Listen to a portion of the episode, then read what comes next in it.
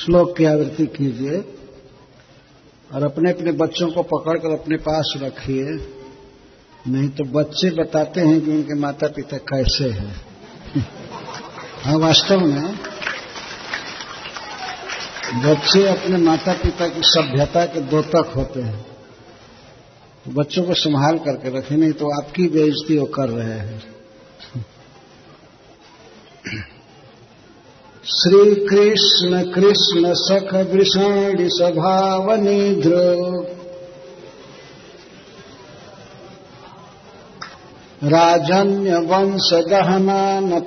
विरजा गोविन्द गोद्विजसुरार्तिहरावतार। योगेश्वराखिल गुरो भगवन नमस्ते।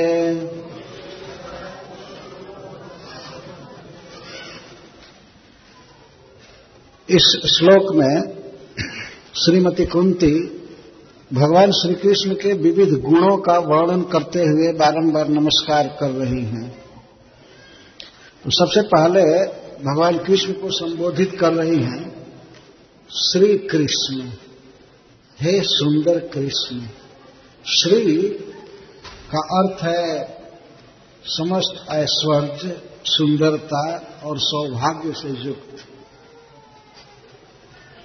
यद्यपि श्री कृष्ण साक्षात भगवान हैं, परंतु यदि कोई व्यक्ति उनको केवल मनुष्य की दृष्टि से देखे, उनकी भगवत्ता को न स्वीकार करे, केवल मनुष्य की दृष्टि से तो इस संसार में सबसे सृष्टि है। अनादिकाल से श्री कृष्ण जैसा सुंदर पुरुष कोई नहीं हुआ है। सबसे अधिक सुंदर। अगर कोई मनुष्य भी मानता है तो ऐसा सुंदर मनुष्य कोई हुआ ही नहीं। किसी भी देश में, किसी भी समाज में सबसे सुंदर है। और जिनको देख करके पक्षी और पशु भी स्तंभित हो जाते थे। उनका वेणुवादन सुन करके। इसीलिए कृष्ण को कुंती महारानी श्री कृष्ण कह रही हैं ओहो आप कितनी सुंदर हैं। आप हमारे नेत्र को परम सुख दे रहे हैं। नेत्र का विषय है रूप है। और कृष्ण के साथ जीव का नित्य संबंध है। तो कृष्ण की ही सुंदरता को वो देखने का अभ्यस्त है। और तो उसी को देखना चाहता है। लेकिन उसे पता नहीं है कि जो जिस सौंदर्य को देख रहा है संसार में, वह अनित्य है, जड़ है, आज सुंदरता है, कल सुंदरता चली जाती है। कोई भी सुंदरता दो तरह से मापी जाती है। शास्त्रीय शब्द में कहा जाता है, आकृतिगत सुंदरता और प्रकृतिगत सुंदरता। आकृति की सुंदरता का मतलब यह है कि कोई वस्तु वास्तव में सुंदर नहीं है लेकिन उसका आकार सुंदर गढ़ दिया जाता है। और दूसरी सुंदरता होती है प्रकृतिगत। आकार में भी सुंदर है और प्रकृति स्वभाव में भी सुंदर है। लेकिन मनुष्यों का जो शरीर है, केवल आकार के कारण थोड़ा सा सुंदर है, बस प्रकृति उसकी बिल्कुल गंदी है। हड्डी है, ये हड्डी का ढांचा खड़ा किया गया है, और तांतों से इसको मढ़ दिया गया है रक्त वाहिनी नलियों से मढ़ा गया है और ऊपर से मांस का लेप किया गया है। मांस का लेप करके प्लास्टिक जैसा चमड़ा ब्रह्मा जी मढ़ दिए हैं।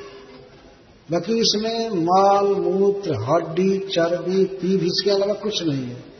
प्रकृति इसकी बिल्कुल सुंदर नहीं है। ये नस्वान है और जड़ है चिन्मय नहीं है, चिदानंद नहीं है।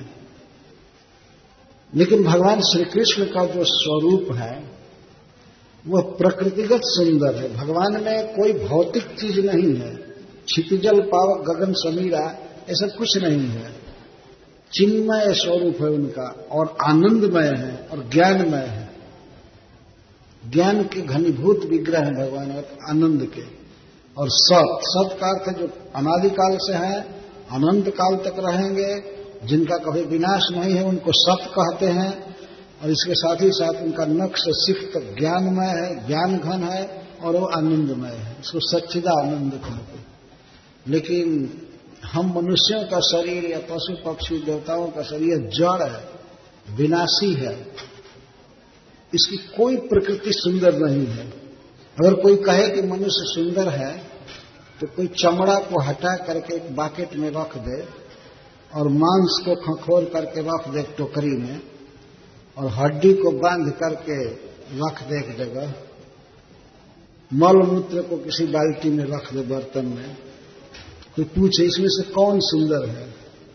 कौन वस्तु सुंदर है? तो इसका संघात कैसे सुंदर हो सकता है? इन सबका कॉम्बिनेशन जिसको मनुष्य कहा जाए या पशु कहा जाए, कैसे सुंदर है? सुंदर नहीं है। इस संसार में सुंदरता है ही नहीं और आकृतिगत सुंदरता भी नहीं है मनुष्यों में जो देवताओं में है। तो भगवान श्री कृष्ण आकृति से और प्रकृति से दोनों तरह से सबसे सुंदर व्यक्ति है, सबसे सुंदर।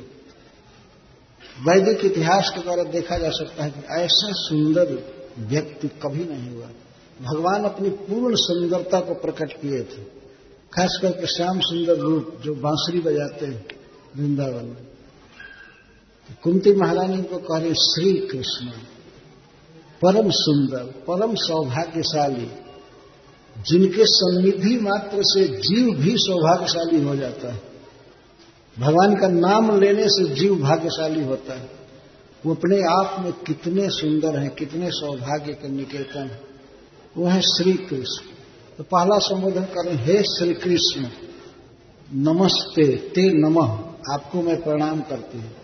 भगवान के सौंदर्य को, तेज को दे करके कह रहे हैं, श्री कृष्ण कृष्ण सखा, और हे कृष्ण के सखा, हे श्री कृष्ण, हे कृष्ण के सखा। अर्जुन को भी कृष्ण कहा जाता था। अर्जुन का भी एक नाम कृष्ण था। जैसे उनको विजय, फाल्गुन, धनंजय सव्यसाची आदि कहते हैं। वैसे उनको कृष्ण कहा जाता है। भगवान कृष्ण जैसा उनका सांवला शरीर था बहुत सुंदर थे। तो कृष्ण के सखा हैं श्री कृष्ण, अर्जुन के सखा है। इसके द्वारा मानो कुंती महारानी अपने बातों के लिए खेद कर रही हैं कि आप कृष्ण के सखा हैं। तो यदि कृष्ण के प्रति अर्जुन के प्रति कुंती महारानी का प्रेम है तो वह प्रेम वास्तव में श्री कृष्ण में ही पर्यवसित हो रहा है क्योंकि अर्जुन कृष्ण के सखा है कृष्ण को सुख दे, देने वाले। हे श्री कृष्ण हे अर्जुन के सखा और हे द्रौपदी के हितकर्ता आपको मैं बारंबार प्रणाम करती हूँ। श्री कृष्ण कृष्ण सख वृष्णी ऋषभ और हे जदुवंश शिरोमणि आपको मैं प्रणाम करती हूँ। इसमें अपने मायके के लोगों के प्रति महारानी का कुंती का भाव जो है, वैसा ही प्रेमी है जैसे श्री कृष्ण के प्रति। और इसी संबंध से वो प्रेम करती हैं वास्तव में। वसुदेव जी या क्रूर जी आदि जो हैं, जो जदुवंशी हैं द्वारका में, उनके प्रति भी बहुत भाव है कि सब कृष्ण के हैं। अतः वृष्णी ऋषभ हे जादवों में श्रेष्ठ, आपको मैं प्रणाम करती हूँ। भगवान श्री कृष्ण जदुवंश में जन्म लिए, उसको बढ़ाए, पाले कंस आदि का वध करके, जरासंध आदि का वध करवा करके, जरासंध का वध करा करके तो पांडवों को पाले, लेकिन कंस का वध करके यादवों का पालन किए। तो समस्त यादवों में भगवान श्री कृष्ण सिरमौर है। इस संसार में सबसे अधिक सराहनीय यदि कोई वंश है तो है जादव वंश। हस्तिनापुर की नारियाँ कहती हैं, अहो अलम श्लाघ्य तमम जदोह कुलम अहो अलम श्लाघ्य तमम पुण्य तमम मधुर बनम जदेश पुंसम ऋषभ श्रिय पति स्वजन्म न चंक्रमणे न चांचती हस्तिनापुर की नारियाँ भगवान के तेज और सौंदर्य को देखकर उनके बारे में कहती हैं कि, अहो इस पृथ्वी पर सबसे प्रशंसनीय, यदि कोई वंश है तो महाराज जदू का वंश है, जहाँ इस पुरुष ने साक्षात परमेश्वर ने जन्म लिया है, उस वंश को अलंकृत किया है, और सबसे पुण्यतम सबसे पवित्र, महान भूमि कोई है तो मधुबन है, अर्थात ब्रज, वृंदावन, क्योंकि उस भूमि को इस पुरुष ने चमक्रमणे न अपने भ्रमण द्वारा, रासलीला द्वारा, गोचारण द्वारा चल चल करके उस भूमि को अलंकृत किया। ब्रज का कोई भी एक इंच भी ऐसा जगह नहीं है, ऐसा स्थान नहीं है जहाँ भगवान श्री कृष्ण ने अपना चरण न रखा सब जगह चरणों की छाप तो जन्म से इस पुरुष ने जदवंश को कृतार्थ किया है और अपने भ्रमण द्वारा घूम फिर करके ब्रजभूमि को सबसे अधिक पावन बनाया है। इसीलिए कोई भी व्यक्ति आज जाता है ब्रज में तो वहाँ की धूली को लेता है। और जगह पर कोई किसी के देह पर धूल फेंक दे तो लड़ाई हो जाएगी। लेकिन ब्रज में अगर कोई धूल फेंक दे किसी पर तो वो व्यक्ति मानता है, मेरा सौभाग्य है। और कभी किसी को अनुचित भी लगता है तो वाणी से कुछ कहता नहीं है। ठीक है ठीक है धन्य हो गया ब्रजरज पड़ गए। ब्रजरज पड़ गए जगन्नाथ जी का भात और ब्रज का रज, बहुत महिमामय है। तो जगन्नाथपुरी तो भगवान जो भात खाते हैं, उसकी महिमा है। लेकिन ब्रज में जिस पर भगवान लाभ देते हैं, वो धूली बहुत महिमामय है। जिस जिस पर चलते हैं। ब्रिसली ऋषभ कह करके कुंती महारानी जदुवंशियों के सौभाग्य का वर्णन कर रही हैं। ओहो। जिनके वंश में श्री कृष्ण जन्म लिए और जिनके बीच में सुधर्मा सभा में बैठते थे, उद्धव आदि उनके मंत्री थे, अक्रूर जी आदि उनके सेना के नायक आदि थे, सब बैठते थे कृष्ण के साथ सभा में। भगवान साक्षात द्वारका में बैठते हैं और राजकाज देखते हैं, पूछते हैं, जनता की समस्या पूछते हैं। इस तरह से हे श्री कृष्ण, आप वृष्णि वंश के शिरोमणि हैं। मैं आपको नमस्कार करती हूँ। वृष्णि ऋषभ अवनी ध्रुव, राजन्य वंश दहन, इस पृथ्वी के द्रोही, जीवों को सताने वाले जो क्षत्रिय हैं, या जो नेता हैं, मिनिस्टर हैं, इनको आप जलाने के लिए अग्नि स्वरूप हैं। भगवान श्री कृष्ण जब अवतार लिए तो सब जगह खोज खोज करके जितने भी बदमाश राजा थे, सबको मरवा दिए। स्वयं मारे और उनको मरवाए। अंतिम बार उन्होंने मरवाया इस कुरुक्षेत्र की भूमि पर। राजाओं को इकट्ठा किया एक जगह और परस्पर में ही बैर करा करके बिना आयुध ग्रहण किए और जलाकर भस्म कर दिए। यहाँ कृष्ण को दहन क्यों कहा जा रहा है? अग्नि स्वरूप दुष्ट राजाओं के लिए, क्षत्रियों के लिए आप अग्नि जैसे है, जला दिए। अग्नि पहले पैदा करता है रगड़ बांसों में। हवा जो है वो बांसों में रगड़ पैदा करता है और उसके बाद आग उत्पन्न होती है और वह आग बाँस के झुरमुट को जला देती है, बाँस के वन को। तो इस तरह इनको अग्नि इसलिए कहा गया कि अग्नि हाथ में कोई अस्त्र लेकर के किसी को नहीं जलाता है। तो भगवान श्री कृष्ण इस कुरुक्षेत्र की भूमि पर कोई अस्त्र ग्रहण नहीं किए। अपने भक्तों में, भीम, अर्जुन, युधिष्ठिर आदि में शक्ति दे करके, शक्ति दे करके और सभी समस्त दुष्ट राजाओं को इस कुरुक्षेत्र में धराशायी कराया, सबको मार दिए अवनी ध्रुव, अवनी का अर्थ है पृथ्वी ऐसे राजा हो जाते हैं कभी कभी और ऐसे नेता हो जाते हैं जो जनता के भक्षक होते हैं वास्तव में। अनेक प्रकार के टैक्स बढ़ा करके, अनेक प्रकार से उनका उत्पीड़न करते हैं, निरीह पशुओं का वध करते हैं। और उस समय जब भगवान का अवतार हुआ था तो राजाओं में एक ही शौक था, सेना जुटा जुटा करके औक्षौणी की औक्षौणी सेना जुटा करके दूसरे राजाओं से युद्ध करना। और युद्ध में होता क्या था?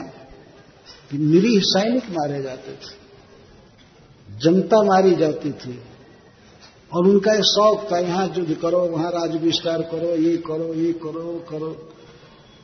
आपने पढ़ा होगा श्रीमद भागवतम में कि जब कंस का वध कर दिया भगवान ने तो उसका दामाद, शिशुपाल, तेईस औक्षौणी सेना लेकर के मथुरा पर आक्रमण किया। और कहा कि और जादवी महिम कर तुम इस पृथ्वी पर एक भी जादव छोड़ूँगा नहीं?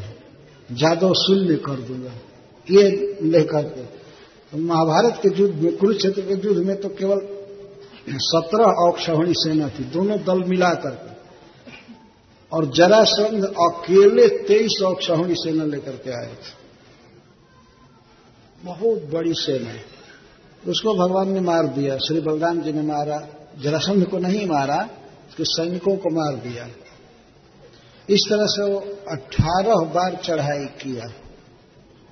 अठारहवीं बार भगवान रण छोड़ करके भागने का लीला किए, भागने की लीला की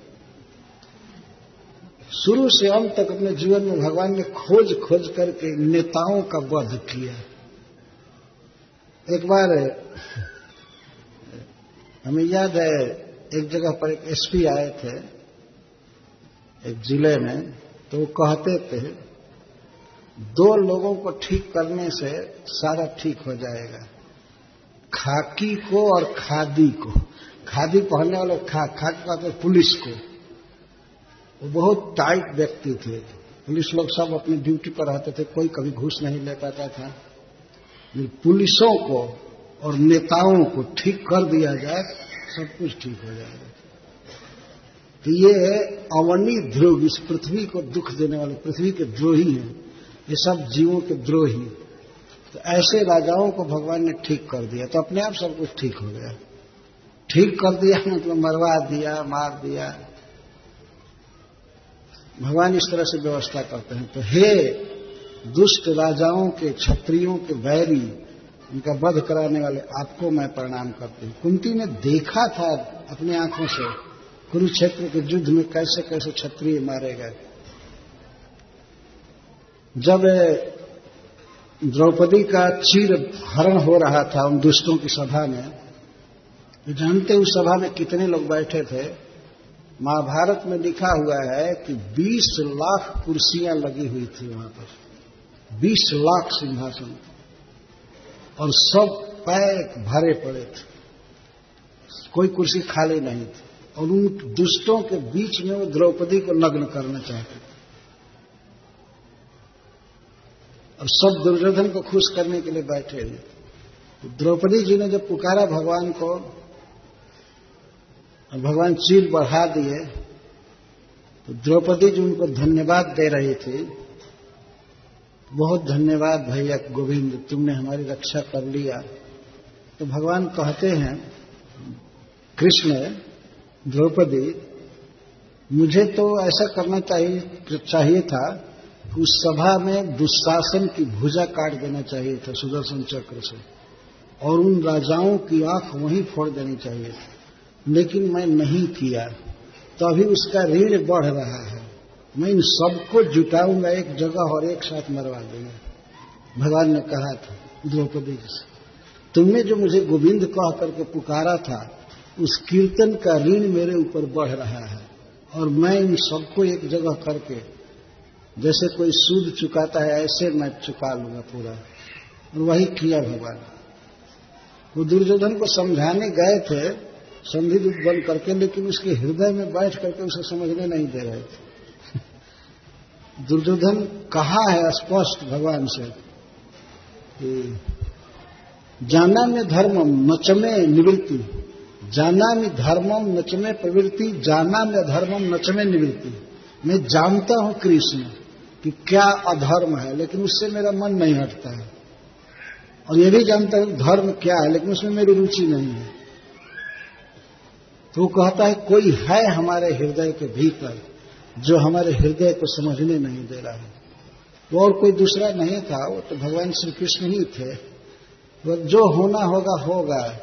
मैं जानता हूँ कि ये धर्म है, लेकिन उसको करने में मेरी रुचि नहीं है, और जानता हूँ कि अधर्म क्या है, लेकिन उससे मेरी निवृत्ति नहीं है, मेरा मन नहीं हट रहा है।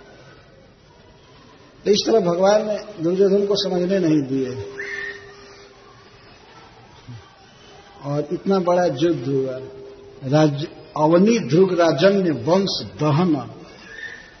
आपको नमस्कार है। इस तरह भगवान सर्वसमर्थ है। इस पृथ्वी पर आकर के उन्होंने सुंदर राज्य की स्थापना किया। एक बार श्री राम के रूप में उन्होंने राज्य की स्थापना किया और दूसरी बार श्री कृष्ण के रूप में। लेकिन इस राज्य का नाम भगवान ने युधिष्ठिर महाराज का राज्य रखा। क्योंकि ये सिंहासन नहीं ले सकते थे। जदुवंश को साप था। महाराज जजाति ने साप दिया। तो दो ही राज्य तो इस पृथ्वी पर सुंदर स्थापित हुआ।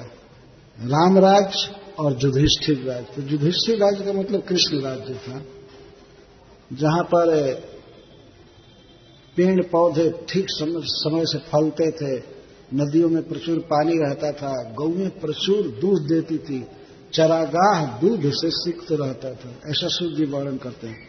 महाराज, युधिष्ठिर के राज्य में किसी को कभी कोई बीमारी नहीं हुई, कोई मानसिक चिंता नहीं हुई, कोई दुराचारी नहीं था। इतना सुंदर शासन किया उन्होंने। अकाल मृत्यु किसी की नहीं होती थी। एक बार मैं वर्णन कर रहा था राम राज्य का तो मैं कह दिया कि राम राज्य में कोई डॉक्टर नहीं था। नहीं, मैं ये कहा कि राम राज्य में कोई रोग नहीं होता था, कभी भी। अल्प मृत्यु नहीं कवनिंग पीड़ा, सब सुंदर, सब बेरुज शरीर है। कभी अकाल मृत्यु नहीं हुई, सब सुंदर थे और निरोग थे सब एक भक्त कहता है, तब तो सारे डॉक्टर खाने पीना में, खाने बिना मर रहे होंगे। कोई रोगी नहीं था। तो देखिए उसकी कोई रोग नहीं था तो डॉक्टर कैसे जी रहे थे? डॉक्टर लोग बहुत खुश होते हैं जब कोई रोगी मिलता है। और मनाते हैं कि लोगों को रोग हो। पता नहीं समेत मनाते हैं या नहीं मनाते हैं, लेकिन जेल में पुलिस लोग मनाते हैं कि कैदी आवे यहाँ पर। उनके आने से उनको आमदनी होती है। ऐसे बोलते रहते हैं। डॉक्टर समेत उनसे तो कह नहीं सकते तो कहते हैं हम रोग दूर करने वाले हैं करने वाले हैं, लेकिन रोगी हों लोग, तभी ना इनका चमत्कार चलेगा। तो ऐसे तो राम राज्य में सभी डॉक्टर खाने बिना मर रहे थे। उनको कोई अभाव था ही नहीं। डॉक्टरों की कोई ज़रूरत नहीं थी, अस्पताल की कोई ज़रूरत नहीं थी। यदि मान लीजिए, राज्य में सब लोग सुशील हो जाए, सभ्य हो जाए, कोई चोर न रहे, बदमाश, व्यभिचारी आदि न रहे तो जेल की क्या ज़रूरत है? जेल एक फालतू काम है ना। इसलिए सरकार जेल बनाती है कि कुछ लोग मानेंगे नहीं, वो बदमाशी करेंगे तो उनको उस स्थान पर रह करके ठीक किया जाता है। वो तीर्थ यात्रा से भी बढ़ करके जेल की यात्रा है, वहाँ लोग ठीक हो जाते हैं। तीर्थ से भी ज़्यादा शुद्ध करता है। और उस पर भी पुलिस के डंडे लगे टैबलेट की तरह। और उपवास कराया जाए, पथ्य दिया जाए तो क्यों नहीं ठीक हो जाएँगे? वो एक सेकंड तीर्थ है जेल। बल्कि तीर्थ में आने के बाद भी आदमी की चित शुद्धि नहीं होती है। फिर जाकर बुरा काम करता है। लेकिन जेल जाकर के दस बीस वर्ष रह करके आए पूर्ण शुद्धि हो जाती है।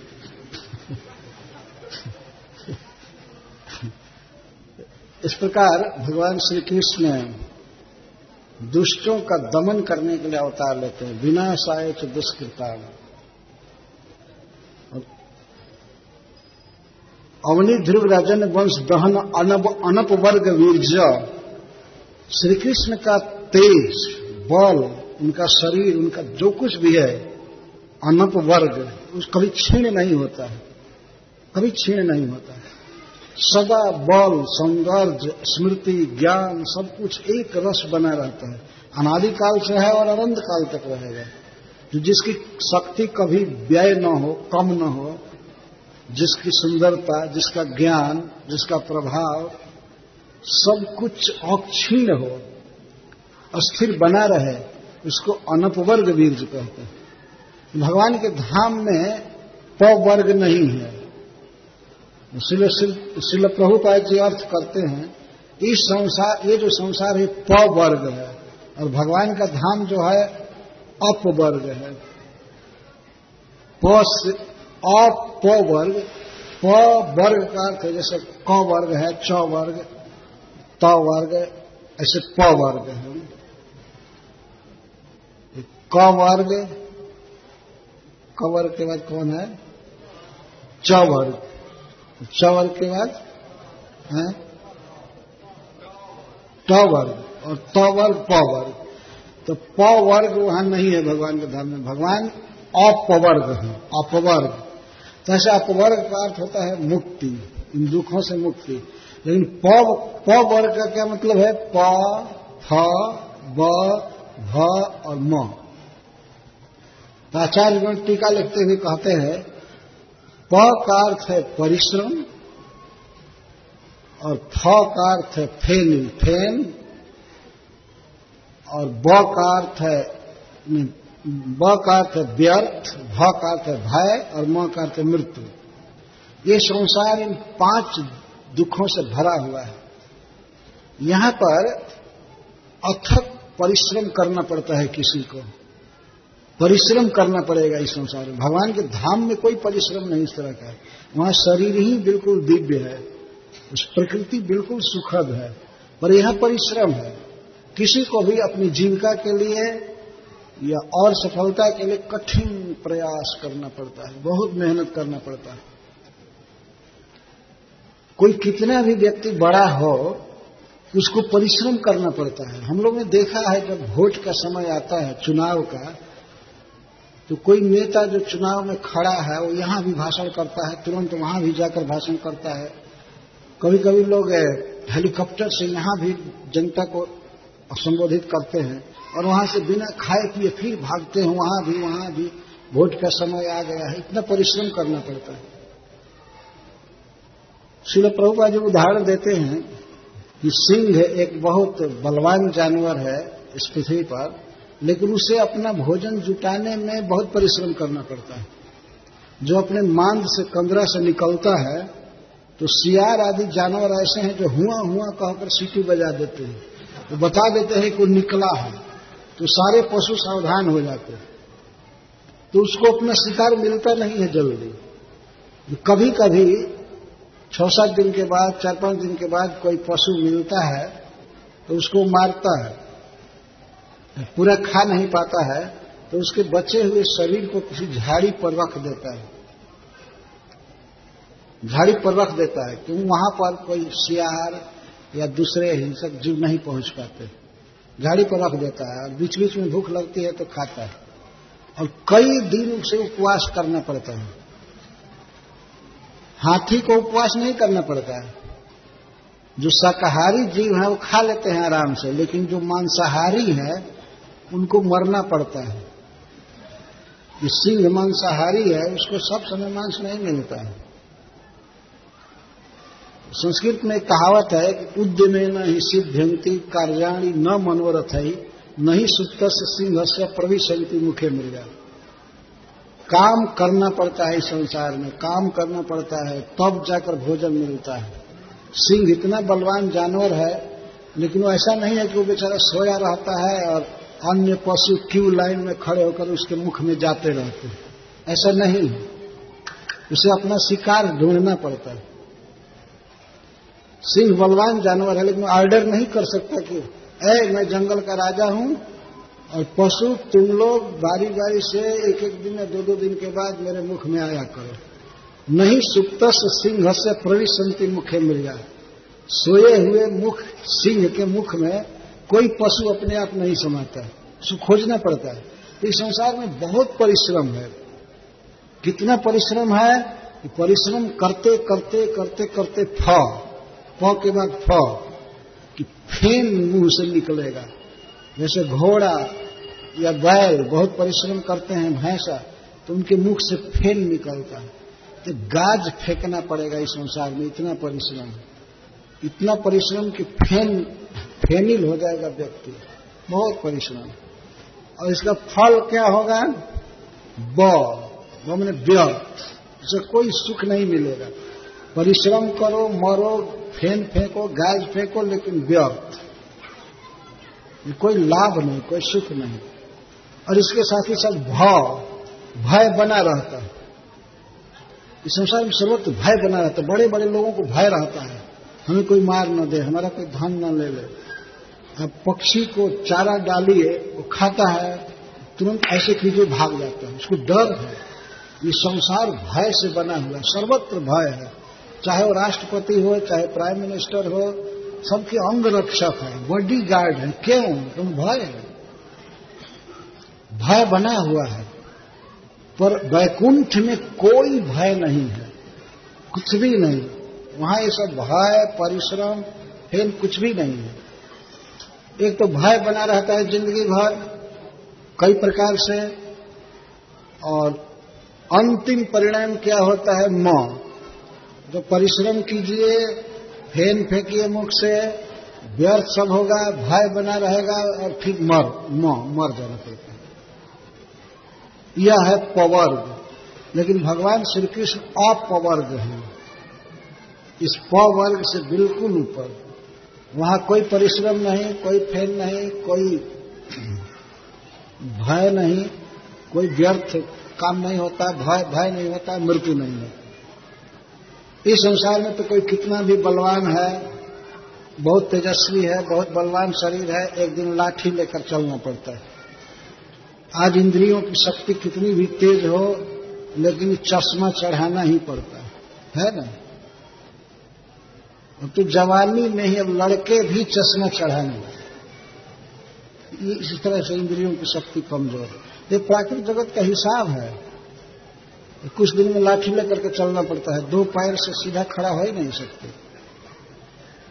और वह भी खत्म हो जाता है, शरीर गिर जाता है हॉस्पिटलाइज होकर के फिर स्मशान में जाकर कृमि बीज भस्म खत्म इसको पवार्ग कहते लेकिन भगवान श्री कृष्ण का जो स्वरूप है, श्री विग्रह है, उसकी शक्ति कभी क्षण नहीं होती है और नित्य नूतन रहता है, नित्य नवीन, नित्य जौवन में रहता है। आद्यम पुराण पुरुषम नवजौवनम भगवान आदि पुरुष हैं, लेकिन फिर भी नव जौवन है। लगता है बस अब जवान हो होने जा रहे हैं। जवान पूरे नहीं है, किशोर अवस्था के नव यौवन कहते हैं। कोई भी देखेगा, आज से करोड़ वर्ष पहले कृष्ण को देखा होगा कोई। तो जितनी उम्र के हैं, उतने ही उम्र के अभी भी हैं। उस समय भी लोग कहते थे कि अभी लड़का जवान होने जा रहा है। और करोड़ों वर्ष के बाद कोई देखे तो कहे कि ये लड़का जवान होने जा रहा है।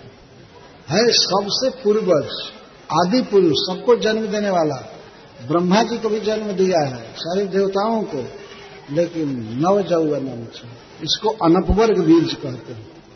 अनप वर्ग बीज इतनी सृष्टि करते हैं भगवान, कभी थकते नहीं हैं। सबको भोजन दे रहे हैं, सबको पानी दे रहे हैं, कपड़ा दे रहे हैं, सब कुछ। अक्षय वीर्ज है उनका। गोविंद और श्री कृष्ण गोविंद हैं। गौओं के, पृथ्वी के और इंद्रियों को सुख देते हैं। गो गो को जो बिंद प्राप्त करे, उनको सुख दे, उसको गोविंद कहते हैं। तो गो का अर्थ है पृथ्वी, गो का अर्थ है इंद्रिया, और गो का अर्थ है गौ।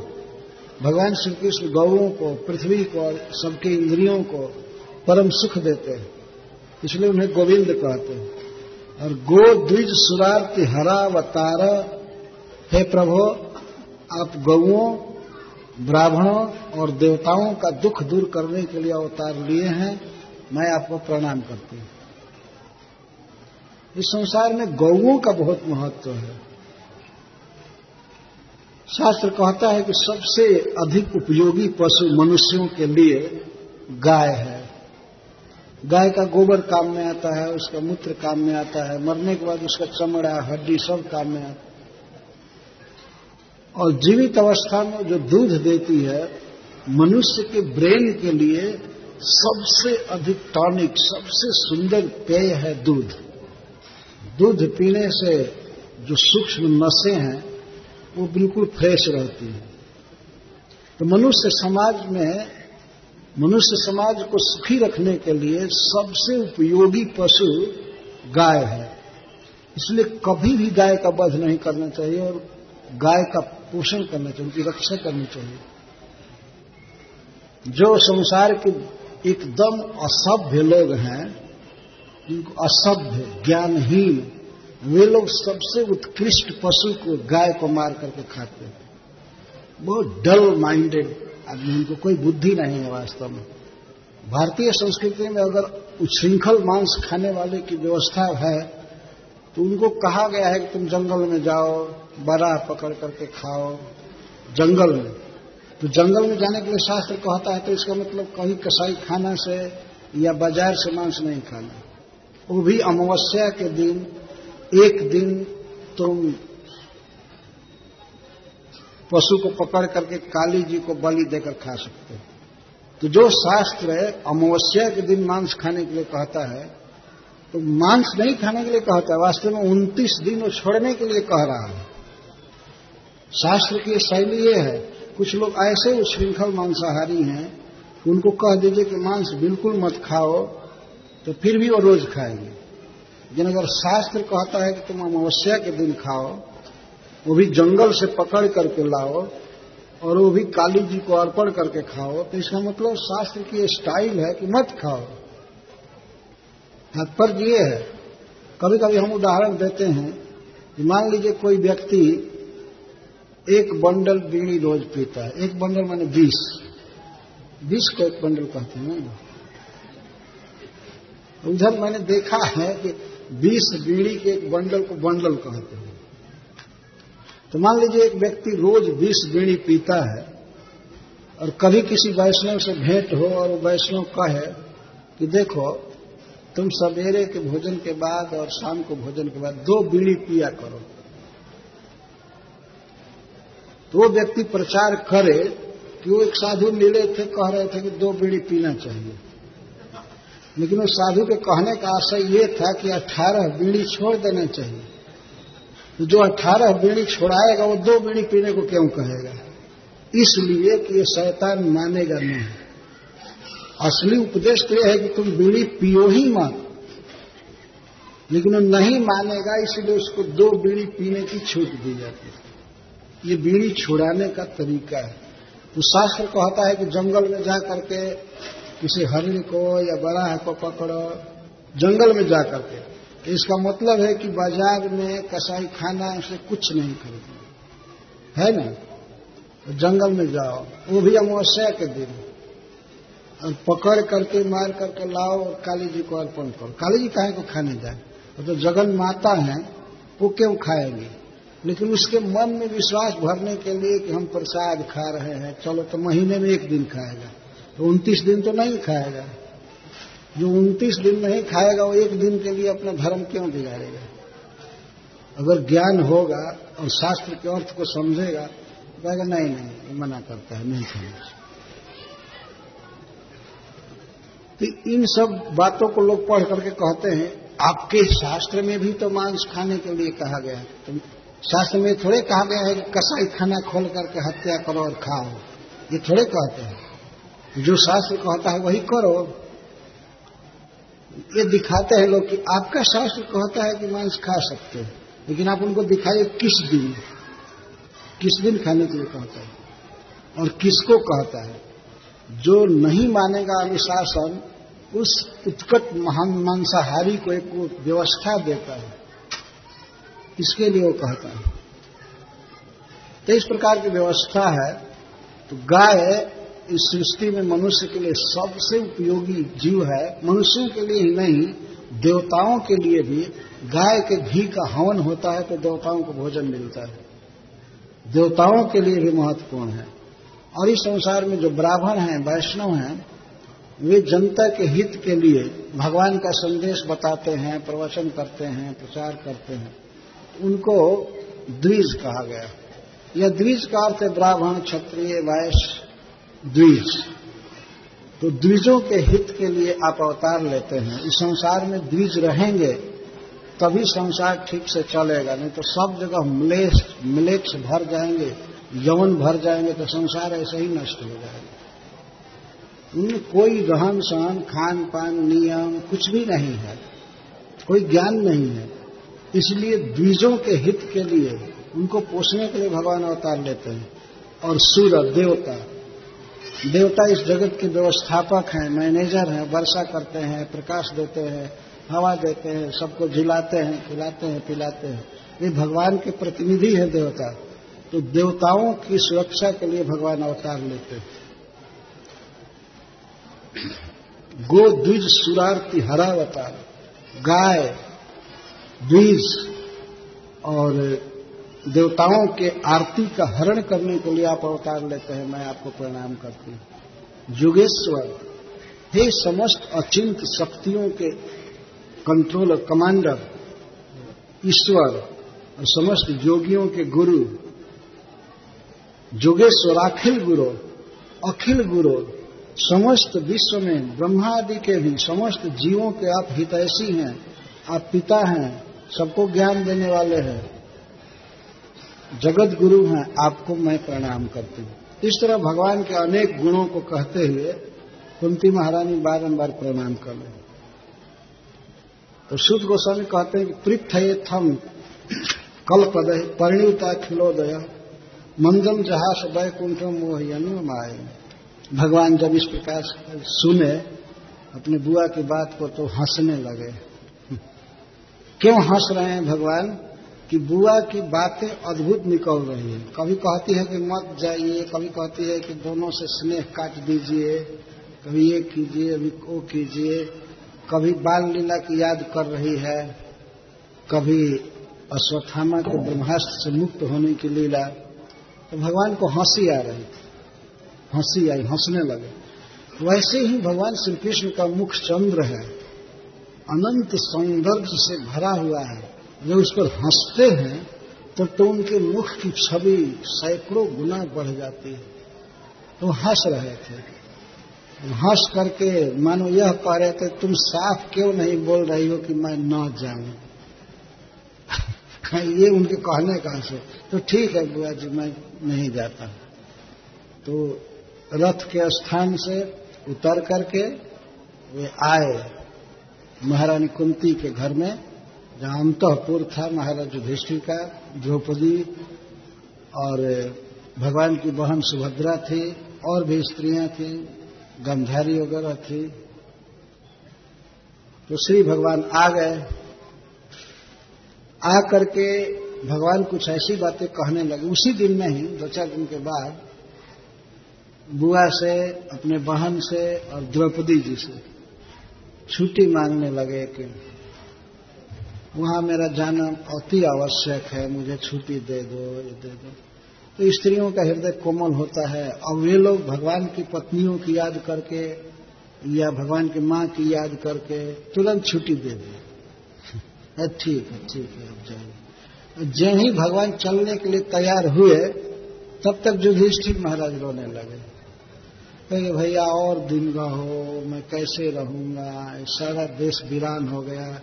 कई लोग मर गए, स्त्रियाँ विधवा हो गई हैं, बच्चे अनाथ हो गए हैं। तुम रहते हो तो सुख मिलता है कृष्ण। कैसे हम जिएँगे, कैसे रहेंगे? तो राज्ञा निवार कर जब ही भगवान चलने के लिए तैयार हुए, स्त्रियों ने छुट्टी दे दिया तो राजा पकड़ ले। वो रोने लगे तो भगवान रुक गए। वास्तव में भगवान को रुकना था, क्योंकि वे भीष्म पितामह के पास जाना चाहते थे। भगवान। तो युधिष्ठिर को समझाने के लिए ऋषि लोग लगे, समझाइए, फिर भगवान समझा रहे थे। लेकिन जितना जितना युधिष्ठिर महाराज को समझाया जा रहा था, उतना ही वो विलाप करते थे, उतना ही रोते रहते थे। कई कई बात भागवत में लिखा गया वो कह कह करके रो रहे थे। तब श्री भगवान नहीं गए। देखिए रिजर्वेशन करके भी भगवान का रथ तैयार था, सब कुछ। लेकिन नहीं गए।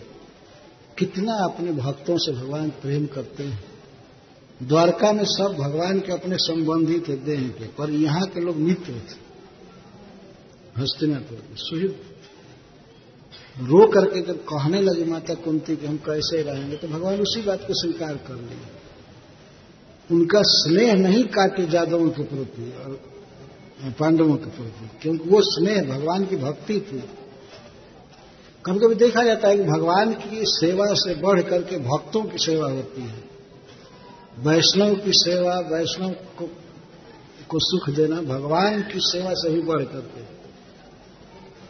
तो माता कुंती का कोई स्नेह बंधन नहीं कटा बल्कि बढ़ गया। अर्जुन के प्रति और ममता बढ़ गई क्योंकि कृष्ण का है। जादवों के प्रति और ममता थी क्योंकि सब कृष्ण के हैं कृष्ण के प्रिय हैं। तो श्री भगवान उनकी बात मान करके घर लौट गए, लेकिन फिर युधिष्ठिर महाराज की कहानी शुरू और अब रुकेंगे तो बहुत दिन कुरुक्षेत्र में आएँगे रहने के लिए। हस्तिनापुर से आए बाद में भीष्म पितामह जहाँ गिरे थे बाण गंगा में, वहाँ आए। और भीष्म पितामह के मुख से युधिष्ठिर महाराज सुने, बहुत सारे ऋषि मुनि वहाँ आए। भीष्म पितामह से कथा सुनने के लिए भगवान कृष्ण स्वयं सुन रहे थे। तो भीष्म पितामह ने वहाँ भगवान की स्तुति करते हुए शरीर त्याग किया। सर्वत्र भगवान का स्वभाव, भगवान की भक्तवत्सलता, उनकी कृपा, उनकी सुंदरता, इन सब का वर्णन भागवत में है। और इसको सुनना, इसको बोलना, यही हम लोगों के जीवन का सबसे बड़ा काम है। और यदि पार्थसारथी चाहे तो अगले साल भगवान भीष्म पितामह की कथा का आस्वादन किया जाएगा।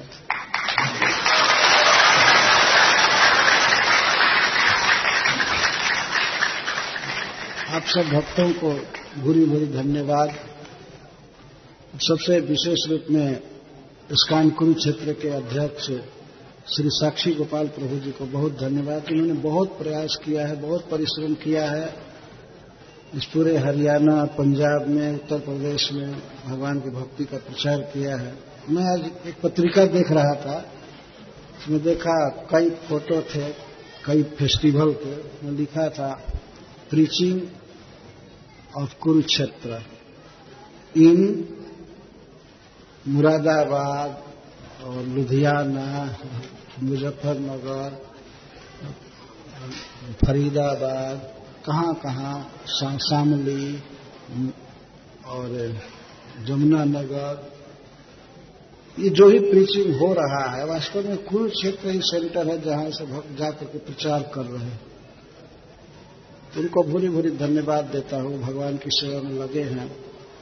और अनेक जगहों से दूर दूर से जो भक्त आए, शारीरिक दुख की परवाह न करके, जैसे वृंदावन से, बरसाने से, बॉम्बे से, और रेवाड़ी से, भिवानी से, अंबाला जमुनानगर लुधियाना, कई जगहों से भक्त लोग आए हैं, हस्तिनापुर से, पानीपत से, करनाल से, दिल्ली से।